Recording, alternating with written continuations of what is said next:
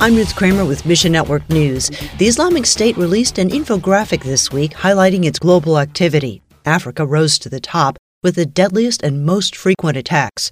When ISIS took over parts of Iraq and Syria, jihad led to Christian persecution, and it's no different in Africa. Todd Nettleton with the Voice of the Martyrs USA says We've just released the new Global Prayer Guide for 2023. And this year there are four new countries. They all are on the continent of Africa in three of those countries, it really is a direct reflection of the rise of radical Islam, yet it really is underreported in the rest of the world. We can't stop the terrorists or protect the Christians from harm, but we know the one who can. Pray for our brothers and sisters in Africa who are facing Islamist terrorism. Pray that God will protect them, provide for them, and meet their needs. And aid workers supported by Christian Aid Mission share the hope of Christ with refugees in Greece. We get more from MNN's Katey Hearth. Fatima, a mother of four, became friends with the aid workers who helped her replace important documents. As trust grew, Fatima began to share her story. She got married at 14, and her husband physically and verbally abused her. When Fatima couldn't take it anymore, she divorced him.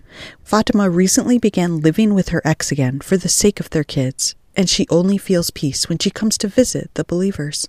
Although she's a hardcore Muslim, this refugee mom was open to the Christian workers praying for her and with her.